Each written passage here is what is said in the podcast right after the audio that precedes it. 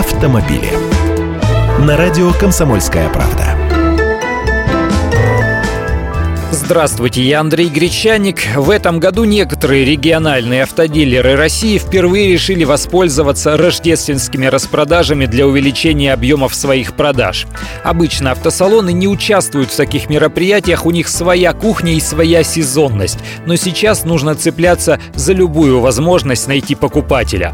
Черная пятница, которая у нас уже понемногу привыкает, является первым днем рождественского сезона распродаж. Она проводится после четвертого четверга четверга ноября.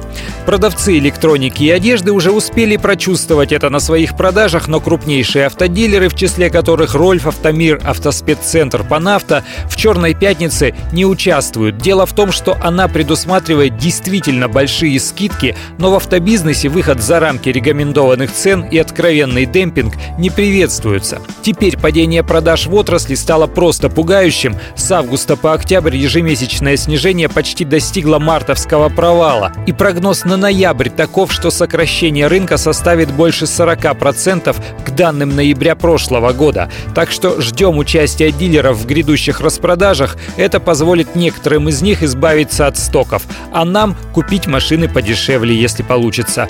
Да и вообще, пора бы им начинать предновогодние распродажи, ибо с боем курантов эти машины станут уже прошлогодними, и тогда уже точно придется избавляться от них по акциям. Автомобили.